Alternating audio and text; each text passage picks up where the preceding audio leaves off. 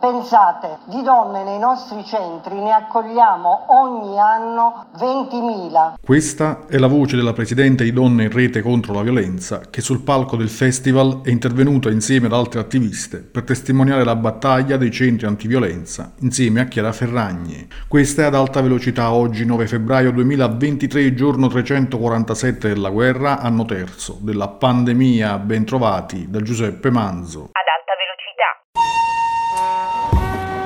Notizie e pensieri pendolari.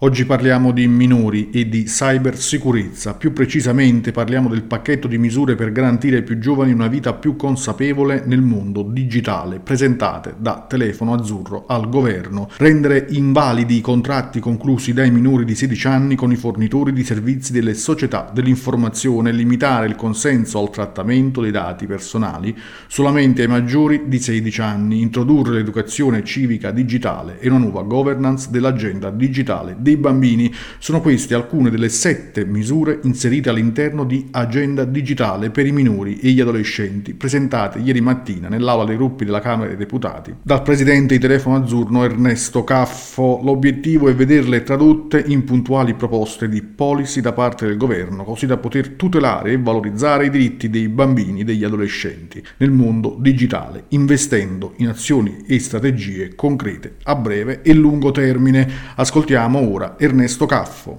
La Fondazione Telefono Azzurro eh, nell'ambito del Sefirente 2023 ha presentato un'agenda digitale. I punti più importanti sono quelli di una verifica dell'età di chi accede alla rete. Chiaramente occorre che i dati dei bambini sotto i 16 anni non possono essere utilizzati da nessuna piattaforma a fini soprattutto commerciali. Occorre che tutto il materiale XAM, materiale quindi a sfondo sessuale, venga cancellato immediatamente eh, dalle piattaforme, questo attraverso un sistema sia di intelligenza artificiale sia di intervento diretto di operatori e occorre d'altra parte che i dati dei bambini vengano sempre considerati centrali nella loro vita, così come d'altra parte occorre proteggere in tutto quel percorso della loro crescita con una fortissima azione di educazione rivolta a loro e rivolta a chi eh, li segue in questo percorso di crescita, che sono i genitori e gli insegnanti.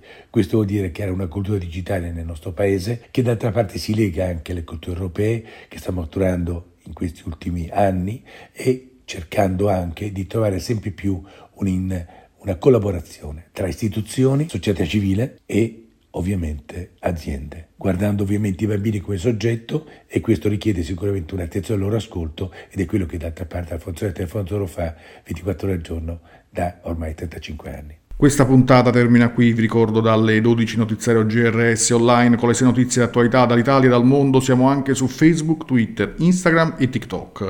Prima di salutarvi, ecco cosa diceva Freud. Il contrario del gioco non è ciò che è serio, bensì ciò che è reale. Giuseppe Manzo, giornale radio sociale.